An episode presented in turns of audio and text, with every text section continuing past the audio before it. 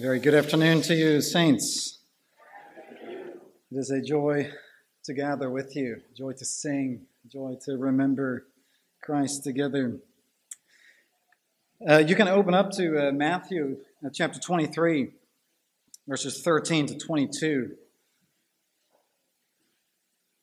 And uh, before, before we start, let me address the elephant in the room, or rather, the elephant that's not in the room. There is no verse 14 in your text. Just in case you hadn't noticed, notice it now, because uh, there is no uh, verse 14 in the original manuscripts that are uh, earliest and most trusted. Some translations choose to include a verse 14. Uh, most do not, uh, because it is believed that it was interjected there by scribes uh, and, and, does not belong to the original, as, as the other manuscript testify of. this verse 14 is found in Mark and Luke. So if we, uh, Lord willing, one day get to them in Mark and Luke, we'd be happily preaching from them. Uh, but we do not believe that they originally were there in Matthew. Hence, we will skip those today. Uh, with that said, saints, we, we are arriving in this section at, at the woes of, of, Jesus, the terrible woes, uh, rebukes by the Lord. Some refer to them as the rolling thunder of God's wrath in oral form. These are heavy words. The saints, these words are not addressed to those who are hidden in Christ.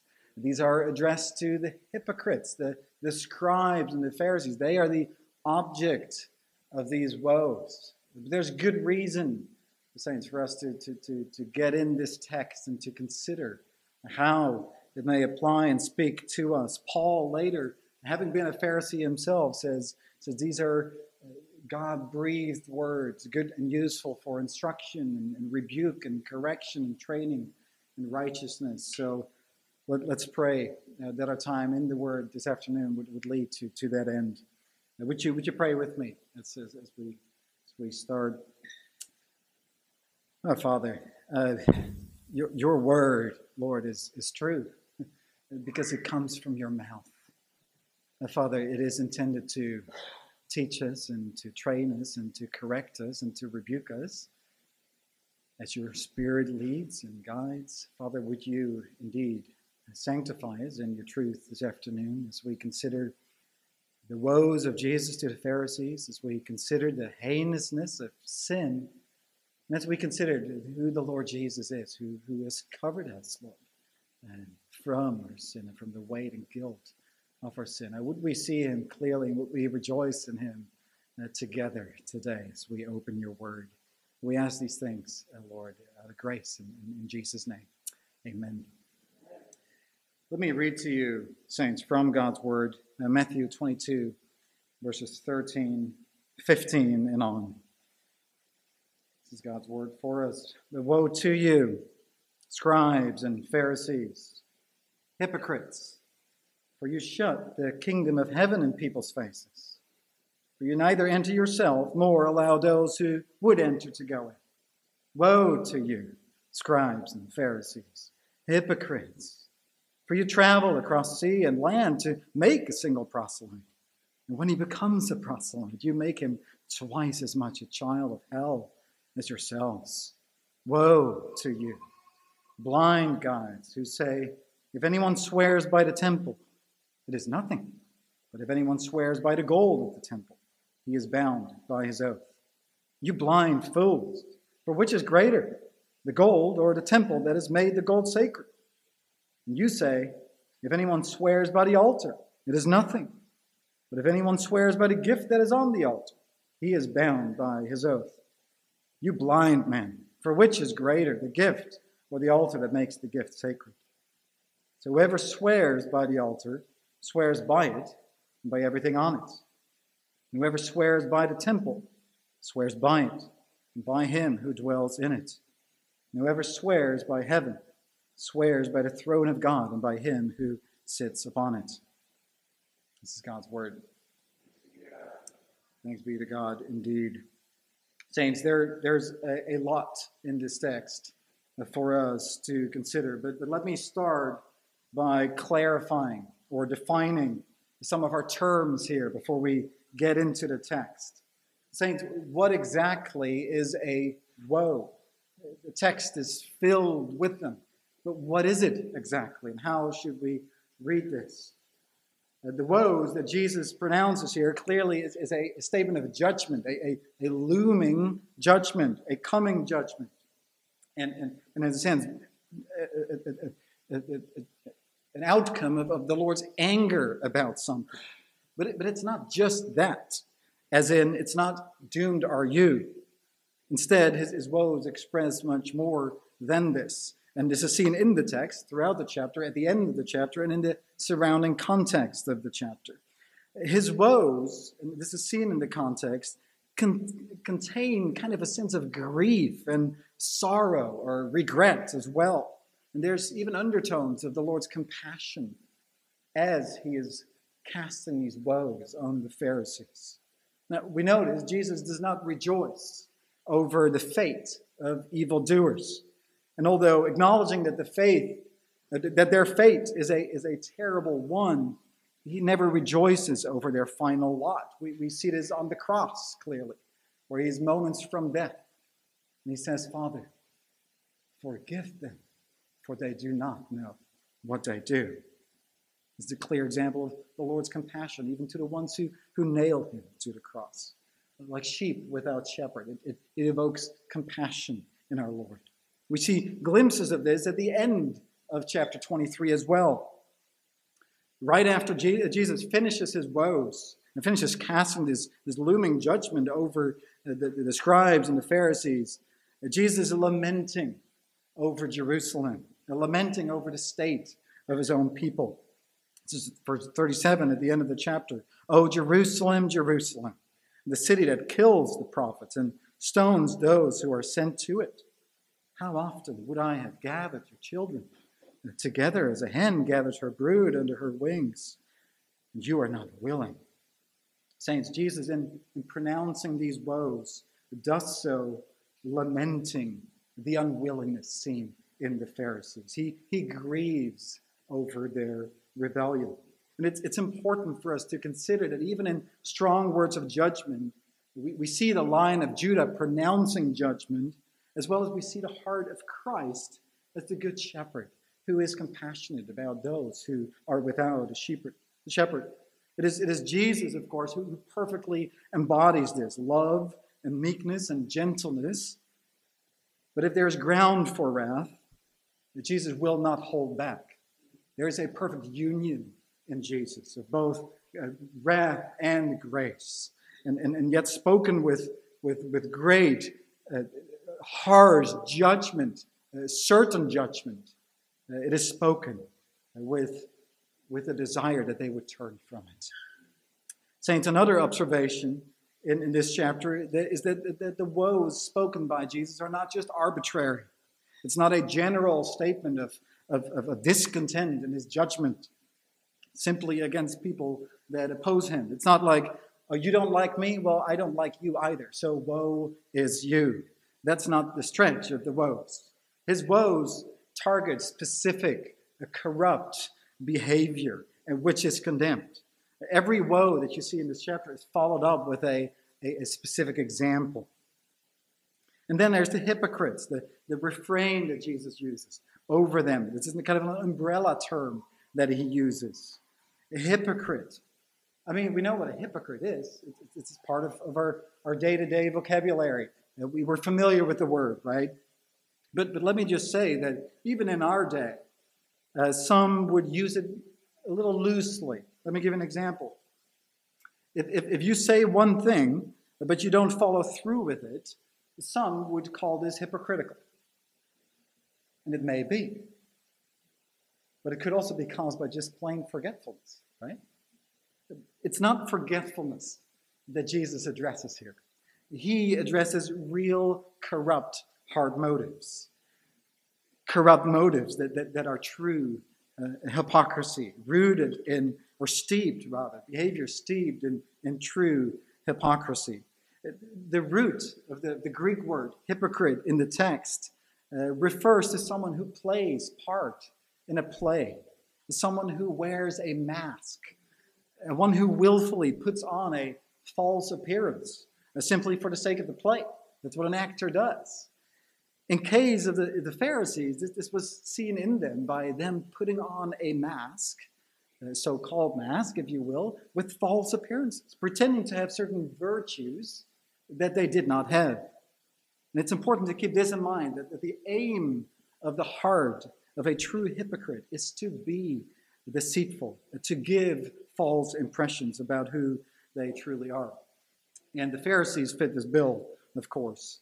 Uh, on top of that, they've actually began to live out their hypocrisy and have embraced it so much that they were sincere in their hypocrisy. It, it's become part of their, their lie and life. So, in a sense, Jesus' woe here counts as, a, as, as just a wake up call from their, their slumber. Uh, his, his, woe is an interrupt, interrupting alarm clock. It feels like you, you, judgment is looming over you. This is your fate. Turn, turn from it. And it's remarkable, saints, to consider that the one who calls them away from these heinous ways is himself the one who can give life and to give it abundantly. And then there's those that, that have received uh, his life abundantly, those in the scene that are bystanders, his disciples. They are with him. They are, are hearing these, these, these, these woes cast on them. And they are bystanders and, and taking, taking heed to the warning of, of the danger of, of religious hypocrisy. And that is us today, all those in Christ. We, we stand here and, and and, and hear these words and, and should take them as words of warning. A word, watch out. Do not be like them. This is dangerous. Move away. Run far from that. And that's why I titled my message Warnings from Our King, warnings that, that warn us against the dangers of hypocrisy. The Saints, I want to, I want to walk through this text in, in two very straightforward points, uh, two warnings, if you will. Uh, point number one don't walk their walk. Uh, point number two don't talk their talk. Uh, don't walk their walk. This is the first two woes found in, in verse 13 and 15. And th- these first two woes, saints, speak of, of willful ignorance of the way of salvation, Christ, as well as their zeal for their own established religious ways. So, so willful ignorance of the true way of salvation and then, then, then and zeal for their own established ways. Paul, the, the apostle, later in Romans refers to this exact problem. Uh, Paul, of course, having been a Pharisee himself, knows the ins and outs of their walks and their talks. He walked in their ways. And he writes this. And note, too, how, how he, like Jesus, longs for them to, to turn turn from their wicked ways. He writes this in, in Romans 2, the first three verses Brothers, my heart's desire and prayer to God for them is that they may be saved. For I bear them witness that they have a zeal for God, but not according to knowledge. For being ignorant of the righteousness of God and seeking to establish their own, they did not submit to God's righteousness ignorance of the righteousness of God, Christ, while aiming to establish their own paths of righteousness. The saints, this is a dangerous cocktail that Jesus confronts them with. Walking in your own righteousness while ignoring God's revealed righteousness in Christ. And this is bad fruit, uh, fruit of stressing human tradition, their own oral tradition, their own human religious rules that they had come up with. The saints, when either of those two are present and are placed at equal value or higher value as God's word, one is no longer talking about the narrow path that leads to life. Jesus is that narrow path. He says, I am the way, the truth, and the life, and no one, no one comes to the Father but through me adding anything to him in order to obtain righteousness with God. Literally means widening the road. And when that happens, saints, we're no longer talking about the same road, the road that leads to life. And this, this is surely what, what the Pharisees were doing. Much inspired scripture was present. They, they, they took the Old Testament as God's word, but with that, they rallied around their own oral traditions and their own practices and their own, their own make up of rules. And this is this saying this is this is not something from, from ages past. Sadly, it's much alive in, in what's called sacred tradition. Uh, in, for example, what is today the Catholic Church? There is no affirmation of sola scriptura, scripture alone. Well, script, there's scripture, but not scripture alone. We see alongside scripture that there's sacred tradition making its entrance into the church. And the fruit of that kind of practice is, is, is, very comparable to, to what happened here with the Pharisees in Matthew 23. Many Catholics today are calling on Mary in prayer. Now, why is that? Where, saints, is this in Scripture? Because it ain't. It is, however, sacred tradition that teaches that Mary is in closer fellowship with Jesus than we are, that she is in closer proximity to him, and therefore it is wise to, to call on her as a mediator between you and God. So says sacred tradition. What Scripture says instead is this that when anyone does sin, we have an advocate, singular, with the Father, Jesus Christ the righteous one. He is the mediator, the God man, Christ Jesus. And, and, and for the Pharisees, it's, it's, it's this very issue, this very Jesus, this, this very mediator, this God man that is ignored and rejected. Hence the fierce words of Jesus to them uh, You are not going to enter the kingdom of God. And this is the king himself speaking, the king of the kingdom. This is not hyperbole. This is hard truth. This is looming judgment pronounced from the one or by the one who himself will sit on the judgment seat and to whom they will be giving an account. And just consider that this is even after uh, Jesus had given them a, a, hermeneutics workshop, if you will, in, in Psalm 110, showing that, that David, King David, was surely speaking of him as the Messiah continued in their ignorance and, and continued to publicly reject the way of salvation. One of the minor prophets, Malachi, uh, speaks of those who are leading God's people in a very high and important way. He says this, uh, speaking of the lips of, of a priest, that they should guard knowledge, and so people should seek instruction from their mouth for they are messengers of the Lord. Well, Jesus' woe is in part based on their failure of keeping with understanding, their failure to keep with knowledge. And instead of guarding knowledge, which they ought to, and, and in, in doing so, they would have arrived at the conclusion that Jesus is the Messiah that the scriptures teach of, they are guarding people from the Messiah. They're not guarding knowledge, they're guarding their own religion and keeping people from the Lord.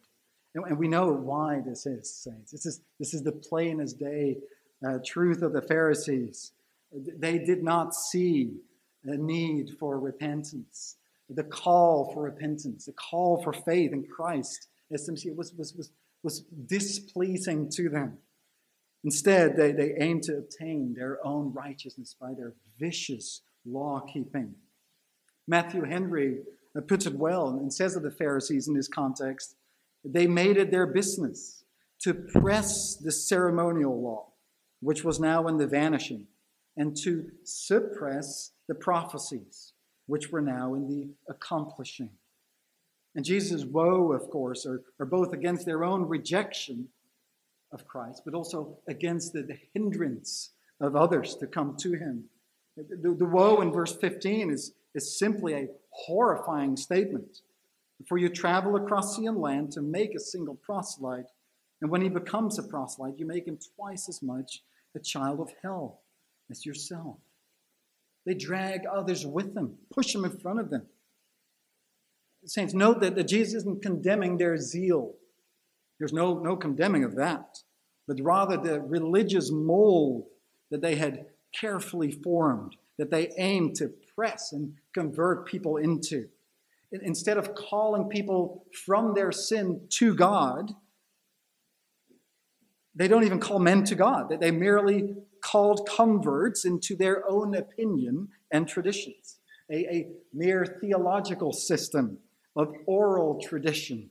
And, and that's all what they were accomplishing a religious system in which there was no room for Christ, no room for his message of salvation, no gospel, and thus they, they shut their own proselytes out of the good news of the gospel. Instead of helping, they're hindering. We ought, saints, not, not to mistake their, their, their practices as merely a little bit legalistic, maybe. Uh, that would be way too charitable of a judgment. There was no Christian teaching as Christ himself wasn't preached. There was law only, and not even law according to God's word. It was law according to their own tradition, their own interpretation, their own, their own additions, all the while refusing to acknowledge the Christ who is clearly and plainly seen in the scriptures. So, what's the fruit of this all? The fruit of their labor, the fruit of their religious system. I think it's religious, zealous output. So, zealous religious output, and not just without Christ, but being a hindrance to Christ.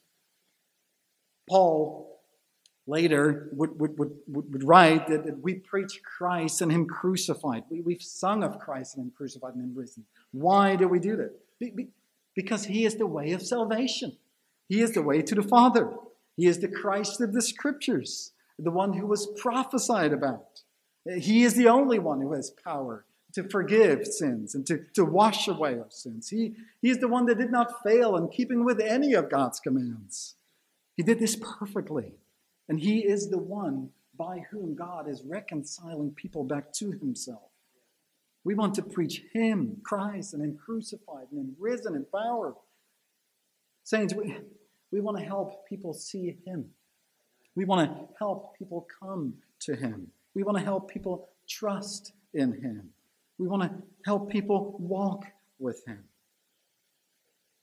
Charles Spurgeon writes of, of the Pharisees again, in context of this passage, and he says this they, they ought to have helped men into the kingdom. Instead of doing so, they hindered those who were entering. Are there not false teachers nowadays who put stumbling stones instead of stepping stones in the way of those who are entering the kingdom of heaven?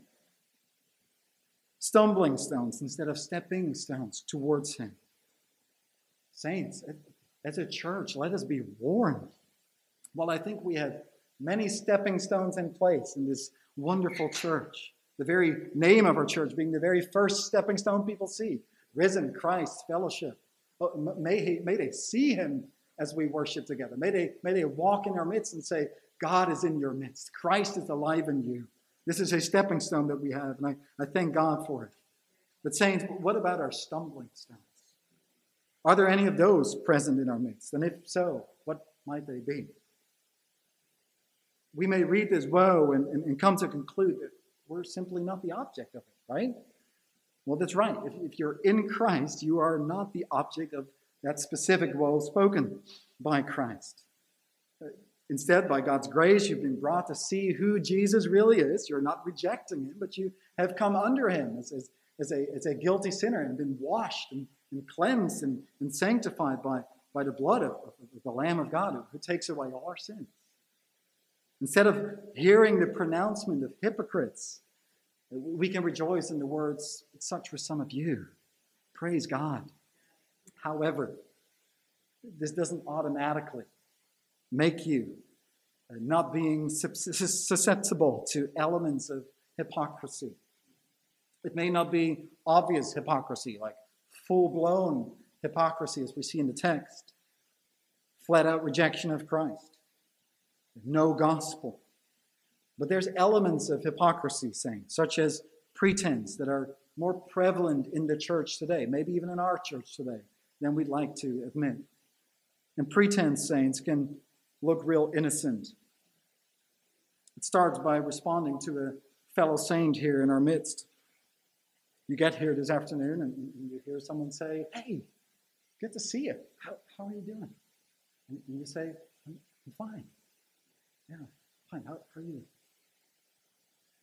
But you're not that. You may not be fine. You're actually not fine at all. You kind of dragged yourself to church today. Maybe you're walking in shame. Maybe you're feeling low as you've ever felt low in, in, in a while. Maybe, maybe it's shame that, that that's the result of poor choices of your online visits at night. Maybe it's shame because your marriage is in crisis and you just have no idea how to even start talking to someone about this. The burden that you bring. You hear the church and, and you see the saints around you and you see people just being happy in Jesus and you're feeling, I don't want to be a killjoy here. I don't want to, I don't want to be a burden to people. Let me just, you know, level up with their optimism, right? Let me, let me just, yeah, yeah, I'm fine. Saints, may I suggest that this is how pretense potentially slips into the church, into our church. You're literally playing the part of a I am fine church member and putting that mask up. But the part that you should instead be playing is that of a saint who is struggling and who needs to be reminded of the greatness of Christ and the greatness of his gospel and the grace that he offers so freely. This is all of this. Saints, the Lord ain't looking for a congregation of picture perfect Christians, whatever that may be. He is not. The Lord is not pleased with a congregation of saints that tries really hard to look Christian. Yet we, when we fall into sin and when we encounter brokenness in our own lives, when we, when we encounter the effects of the fall in our own lives, sickness, death, discouragement, sin, and we fall back to pretense and just pretend like it's not there or like keep up the facade of the, the, the I'm fine member at the church. This could be out of fear of man. This could be out of insecurity. This could, could, be, could be there for all sorts of reasons. This often, saints, I think, goes hand in hand with that someone not tasting of the deep mercy and grace of the Lord Jesus, not knowing his or her forgiveness, not knowing the sweet, comforting embrace of Christ that says, Dear child, you are mine. Don't lose heart. I have overcome the world. But when your sin abounds, my, my grace abounds more. Saints, this is what Christianity can look like without the cross, which is no Christianity at all, if we pretend. Question, saints. When is the last time you've confessed your sin to another Christian in this church? Any sin.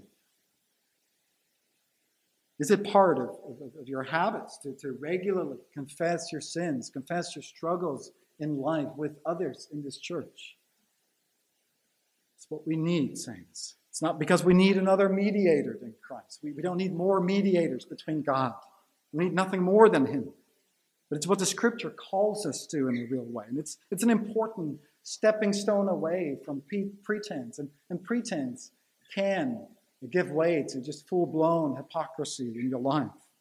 And it's important for, for, for both you, the one who confesses, as well as the other hearing your confession or hearing and witnessing your, your, your, your sharing of your struggle. This is exactly, I think, what, what, the, what the Pharisees are accused of. And they receive their woes for, for not just keeping up appearance, but, but by making disciples of outward appearance. In their case, their Pharisaical system law keeping and, all sorts of religious bells and whistles, right?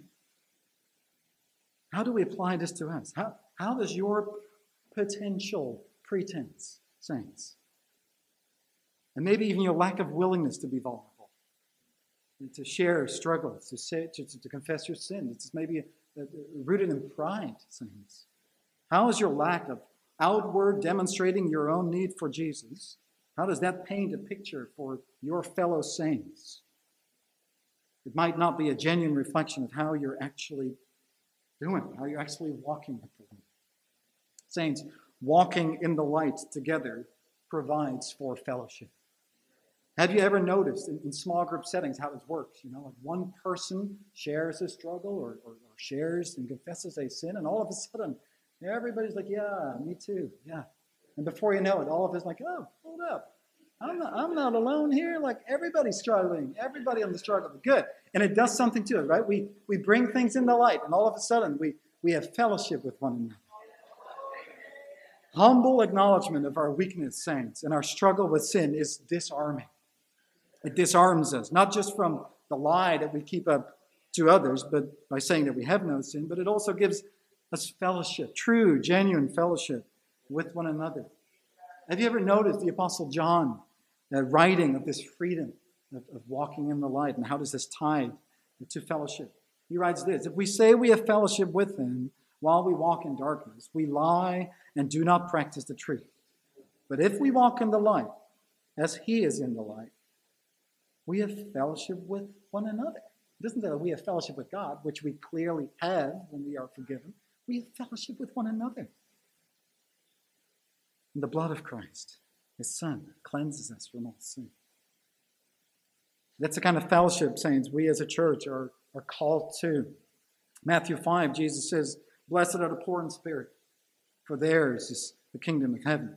And this is the exact antidote of his woe to the Pharisees. Their pride and hypocrisy kept them from doing it. He says, Blessed are the poor in spirit. This must be us, saints. This must be us here at RCF. People who recognize their own spiritual poverty and their great need for God, and, and, and who are not ashamed of making disciples of that kind of walk with God in the open, in front of your fellow saints. One of the most disarming instances that, that I have experienced of this, of this disarming demonstration of, of, of, of people being poor in spirit is, is, is, was a couple of years ago. Uh, Julie and I were invited by, by Luke and Jane, an Australian couple that we went to church with in, in Beijing, and, and they were they were ministry leaders there. They had four kids, and we at the time had three. And, and by the time they invited us for lunch, we, we just met. It's like, oh man, great lunch with the with, Luke and Jane. And, and we were on the way to their apartment after church, hungry. Kids are cranky and tired. So we were the kids hold it together. You know, yeah, you can play with their kids. Don't, don't scream. Just just calm down. There will be food. We get we get to their apartment, and I knock on the door. And first of all, I hear just all this the sound of their own kids and yelling and screaming and all that stuff. And, and it took a while before the door was open. But, but the door opens, and, and Luke, the husband, opens the door and with, with a straight face says, Hi, so glad you're in. Come in, find yourself a seat, but bear with us for a second. Jane and I are in a fight. And, and not, it's not the kids, it's, it's, it's he and his wife are in the midst of a fight. And the words were, Please come in, have a seat at our table, enter our world enter our world of needy sinners, broken people in need of Jesus, just like you. Saints, there was zero pretense at that front door. And it was a little awkward at first. It was.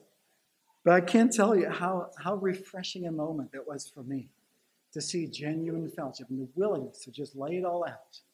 Come, enter my world. I need Jesus as much as you do. Amen. Amen. I love when, when, when Paul writes, Christ Jesus came into the world to save sinners. This is the gospel. And then he says, please know that I am the foremost. Like this is this is the imitation that we, we can. Paul says, imitate me. I'm, I'm the worst of sinners, but imitate me as I imitate Christ. Saints, if you and I are, are taking our eyes off the cross in our personal lives, if we ourselves are not constantly remembering that by grace we have been saved, that it is the work of Christ with which God is pleased. If that's not constantly in the forefront of our mind, it's likely not going to be part of our interactions here throughout the week. We might, we might proclaim it here from the stage, but, but in our fellowship throughout the week, this might not be present. And with that, saints, if we, we are failing to consistently discuss our own needs together for the cross of Christ and for his atoning sacrifice, it's not unlikely that we, at some point, just arrive at a place where we don't talk all too much about that cross anymore. This is the first uh, step to, to, to be on the road to a pretense. And, saints, just thinking about others around us, if we would do that, such pretense will take away some wonderful stepping stones that Spurgeon mentions for others to be reminded of their needs of Christ. Some stepping stones that would aid their walk with the Lord Jesus and, and seeing authentic Christ followers admitting their own need for Christ again and again, admitting, admitting their sins before God and before others. This keeps pretense away. Pretense is the antidote to genuine Christian community here at RCF. And I, yeah, if present saints, it will suffocate the life of this church. I've, I've joined Ann and Brian here as, as a lay elder past October, and I've learned many wonderful things about this church. One of the things I've learned about RCF, too, is that there is a lot more sin in the lives of the saints here than meets the eye. But glory to God, it's, it's sin that's been atoned for, sin that's been forgiven, sin that's been forgiven, saints. And there will be more sin, and that sin, too, will be forgiven by the blood of the Lamb. Saints, your boast is in the Lord, boast in the risen Christ.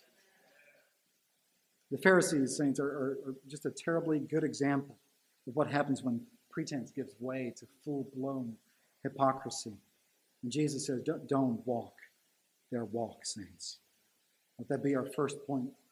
Second is verse 16 to 22, and I've labeled that don't talk their talk.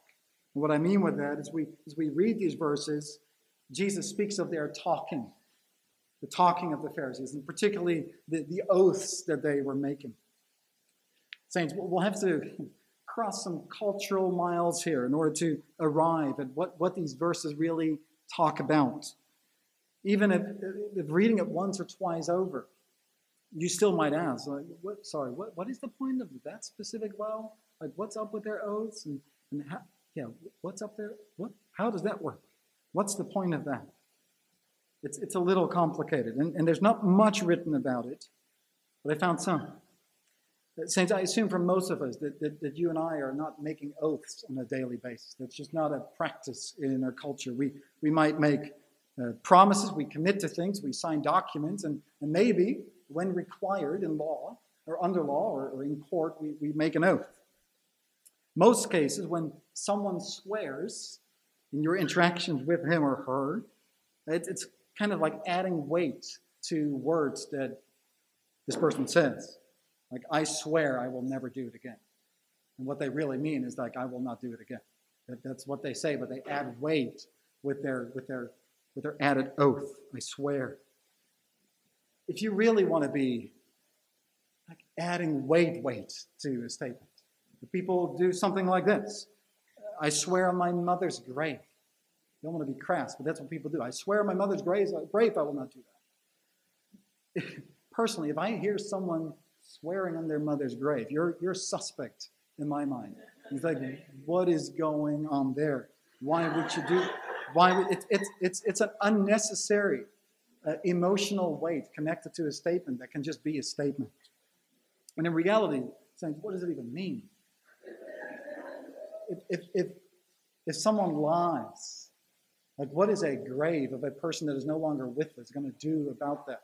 It's, it's, an, it's an empty oath. It's an empty statement. Uh, one cannot be held accountable by that person. Saints, oaths may not be common practice in our day, but it was in the first century. Uh, I found a, a, quote by Philo of Alexandria, a first century Jewish philosopher, uh, that spoke to, to this general habit being present in his day of, of oath making or taking. And he's not too keen about it. And, and this is not speaking about the Pharisees, it's a general cultural comment. He says this But there are also people who swear upon every occasion, even when there is nothing at all about which any doubt is to be raised, as if they were desirous to fill up the deficiency of their arguments with oaths. And later he finishes this from a frequency of oaths arises a habit of perjury, false witness, or impiety. Well, it, it's these kind of oaths that the Pharisees have have, have, have, have created, really. And this, it's this what Jesus casts judgment on. The Pharisees, saints, didn't want to just make uh, commitments or, or mere promises. They, they wanted to be publicly known for swearing and taking oaths, and thus having the appearance of being more you know, weighted and substantial and spiritual. And this should be the first pretense, red flag that goes up. Why would you do that?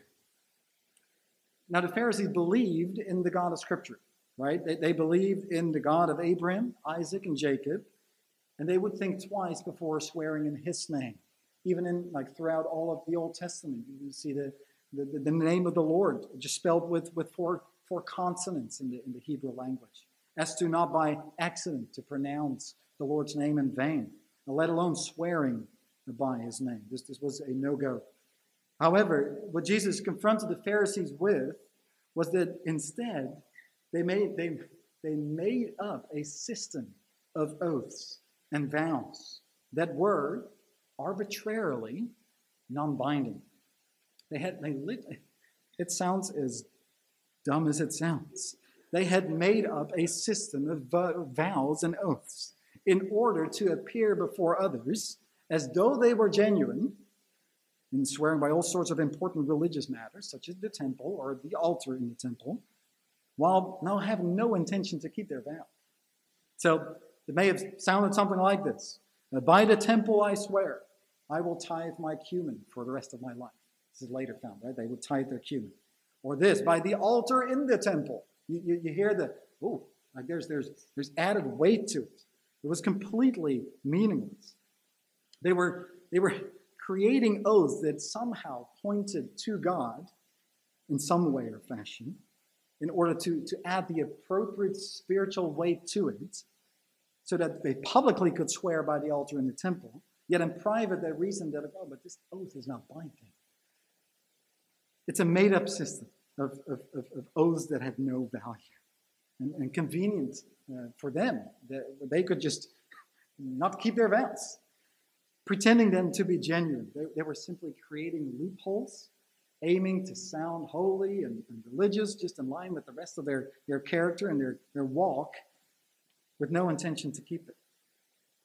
And this malpractice that they happily carried over and, and, and taught others is, is what Jesus condemned clearly. And they are like blind people leading other blind people, and all of them will fall in the ditch. Well, that ditch had come. Their practice is so low, saints, that, that Jesus goes low on them too. There's no woe included in this passage. There's no hypocrite address. Instead, he calls them blind fools. Moros is the Greek, literally the root of our English word moron moron. Did you really think you were going to get away with, with this? What is this? Just think of this uh, conversation with, um, with your four year old son. Son, did you brush your teeth before going to bed? And your son says, Yes, Father, I, have. You know he didn't, so you confront him with, like, son, you haven't.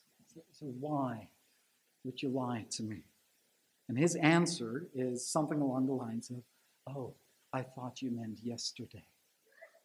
That, that's, that's, it's pity. It's what a four year old is capable of. Saints, these are not four year old kids. This, kids, no, no, this is, it's, it's low. His, his answer was meant to deceive, right? He knows this. He, he meant to give a certain impression, meant to convey a, certain truth, all the while hiding about, you know, gymnastics. Like, oh, yesterday, right? But no, no. It, it, words that, meant, are meant to lead on. And it's this kind of trickery that had popped into the daily habits of the life of the Pharisees. They knew that they couldn't live up to the binding oaths that they were making that others were making. They knew they were sinful, but they didn't just want to acknowledge it. So what do you do? Well, you make up a system that works for you. Logic that may have worked in their courts, saints, but this twisted logic does not work in the Lord's economy. It is first degree pretense and hypocrisy. The Pharisees, saints, had gotten that desperate that desperate. They wanted public affirmation so bad. They desired to be thought of so well by the crowd that they would go at any length to get what they craved at the cost of their integrity before the Lord. And Jesus reveals their crookedness and their spiritual gymnastics publicly. Jesus reveals their absurdity. Spurgeon again writes in this that when men once quit the plain teaching of Christ, it is easy for them to go into all manner of heresies and absurdities. When men once quit plain teaching of Christ, you just go downhill. And absurd it is. These were not a bunch of four year old saints, these were the religious leadership of the day, trying to cover up their behind the scenes messes and, and sin. And that didn't work. Jesus, of course, rightly confronts them and, and unpacks one by one their trickery and, and plainly states that any vow, by whatever object, ultimately is made before God. This is what, what you see in verses 16 to 22, one by one. You think by swearing of the temple, your, your oath is not binding? What, what do you mean? Who do you think dwells in the temple? It's the Lord's temple. Everything is the Lord's. Of course, your oath is binding. And again, this is, this is nothing new, saints. Uh, Jesus, in his woe, restates what he had already put in the open in Matthew 5. He says there, But I say to you, do not take an oath at all, either by heaven, for it is the throne of God, or by the earth, for it is his footstool, or by Jerusalem, for it is the city of the great king. And do not take an oath by your head, for you cannot make, a, make one hair black or white. Let what you say be simply yes or no. Anything more than this comes from evil. Jesus, in revealing publicly their, their petty oath scheme, cuts out any of their religious appearance and holiness and instead exposes the nature of their very, very wicked heart. He exposes their trickery and casts judgment on their falsehood. And Jesus, Jesus publicly, this is important. The crowd doesn't know this. Jesus publicly puts them in the open and, and puts shame on them. And this, this saints, this is a shame that they themselves could not rid themselves of. No more pretense options in their repertoire. They weren't escaping the, the true assessment of the Lord who knows what's in the heart of man. And this is what the words of Jesus do. They pierce through the thickest layers of deceit, and he will expose it. Luke writes of this Nothing is covered up that will not be revealed, or hidden that will not be known. Therefore, whatever you have said in the dark shall be heard in the light, and what you have whispered in private rooms shall be proclaimed on the housetops. Have mercy, Lord. Friends, this is, this is what Christ does to all of us when, in his words, he addresses you in, in, in, your shameful dealings. His words cut. And, and when they are made visible, there's no longer hiding. Uh, Christ calls you to, to, to put it all out there. There's, there's no, no pretense uh, that we can keep before the Lord. We can keep pretense before others, but not before the Lord.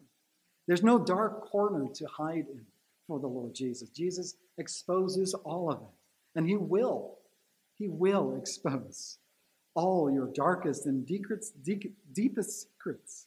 He, he will expose all shame and, and guilt.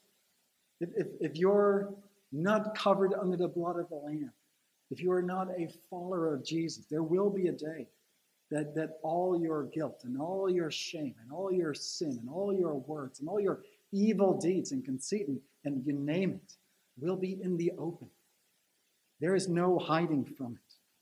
Shame and guilt that is all over you as you stand exposed before a God who is holy and just and righteous and vengeful.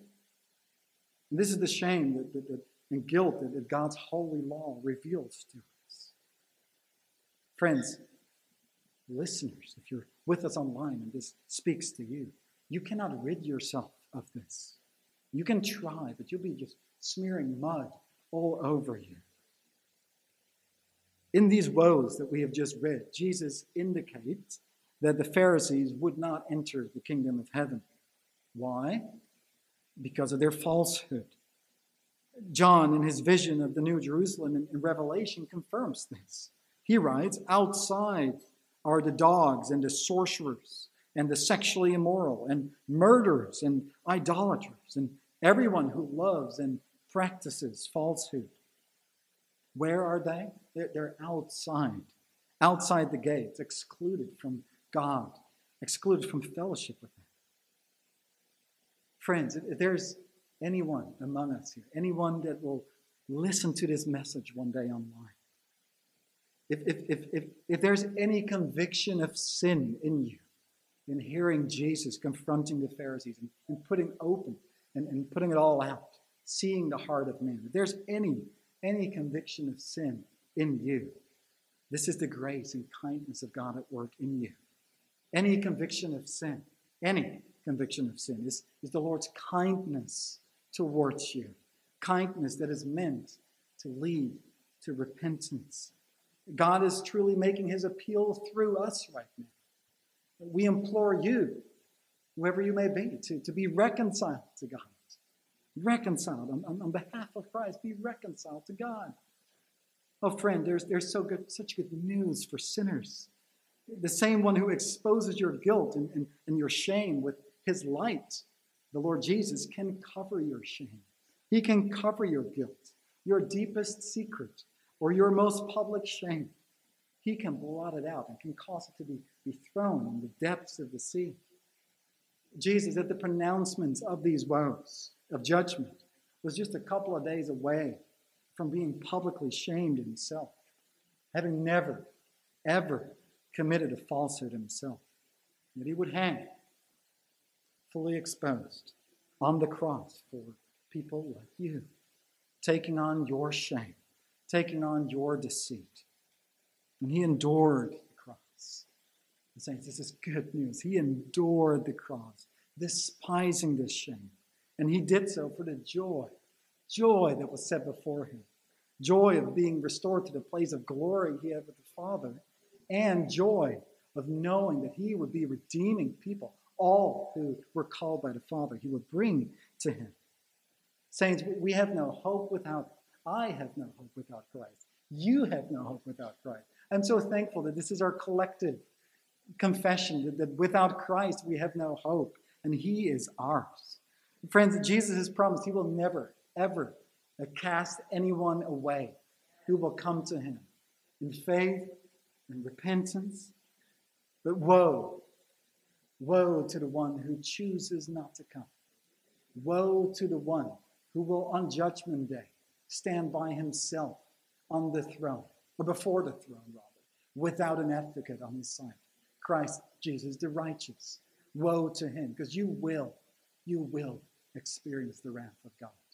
Oh, if you hear his voice today, do not harden your heart.